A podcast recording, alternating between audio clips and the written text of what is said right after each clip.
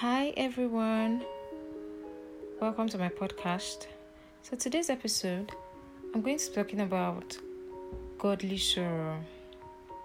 Yes, and um, our text is from Second Corinthians chapter 7, verse 9, and it says, For godly sorrow produces repentance, leading to salvation, not to be regretted, but the sorrow of the world produces death.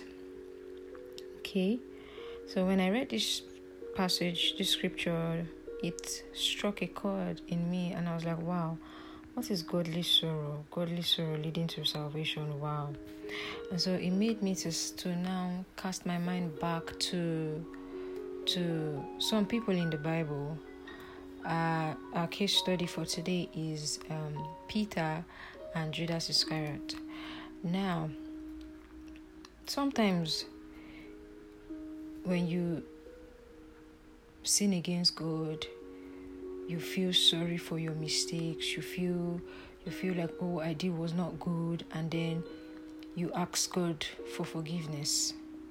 The thing is that some people don't have this understanding that God is a forgiving God. They don't have the understanding that God would actually forgive them. Some people work themselves out like they feel they've done an un- unpardonable sin and there's no hope for them. So they just it makes them walk away from god. Instead of coming to god to ask him for forgiveness they just write themselves off and they go. That was what happened to judas. Judas made a mistake yes. But he felt so bad that he ended up committing suicide. Probably he felt in his mind that what he did was too bad and there, there was going to be no form of forgiveness for him. So he went to kill himself, and that is what the Bible refers to as the sorrow of the world. That is not a godly sorrow. That sorrow is from the devil. The sorrow from the devil is the one that will make you feel condemned. You feel so bad about yourself. That's why people, when they do things, will say, Ah, I can't go to church or I cannot pray. I cannot do this just because they feel like they've done something so bad.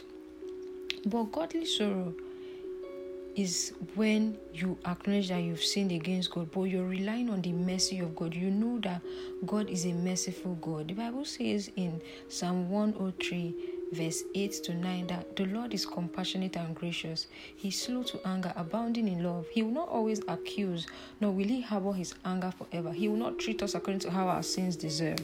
So when you have this understanding that God is a merciful God, you know that He is your Father. Even if you make mistakes, you when you come to him to ask for forgiveness he will forgive you so with this understanding you should not be running away from god when you when you sin. Instead, you should be running to God to receive His mercy. Why do you think David was always obtaining the mercy of God? Yes, he made a lot of mistakes. He made a lot of um, sins. I mean, he committed a lot of sins.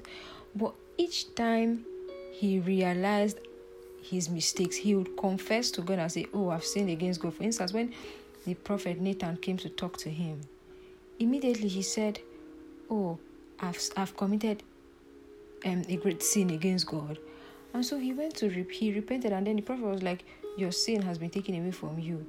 That's a man that understood the God that he serves. He knows that no matter what, eh, God will still take me back. He will not he will not reject me.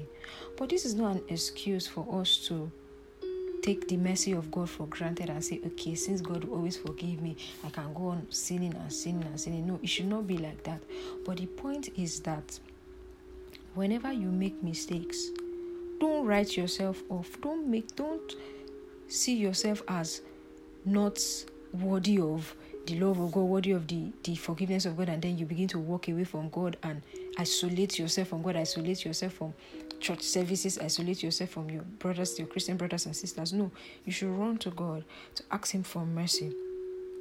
I just want us to differentiate today that when you begin to feel so bad about yourself and you're running away from God, just know that you have entered into the zone of condemnation. And that is not good because that kind of sorrow leads to death.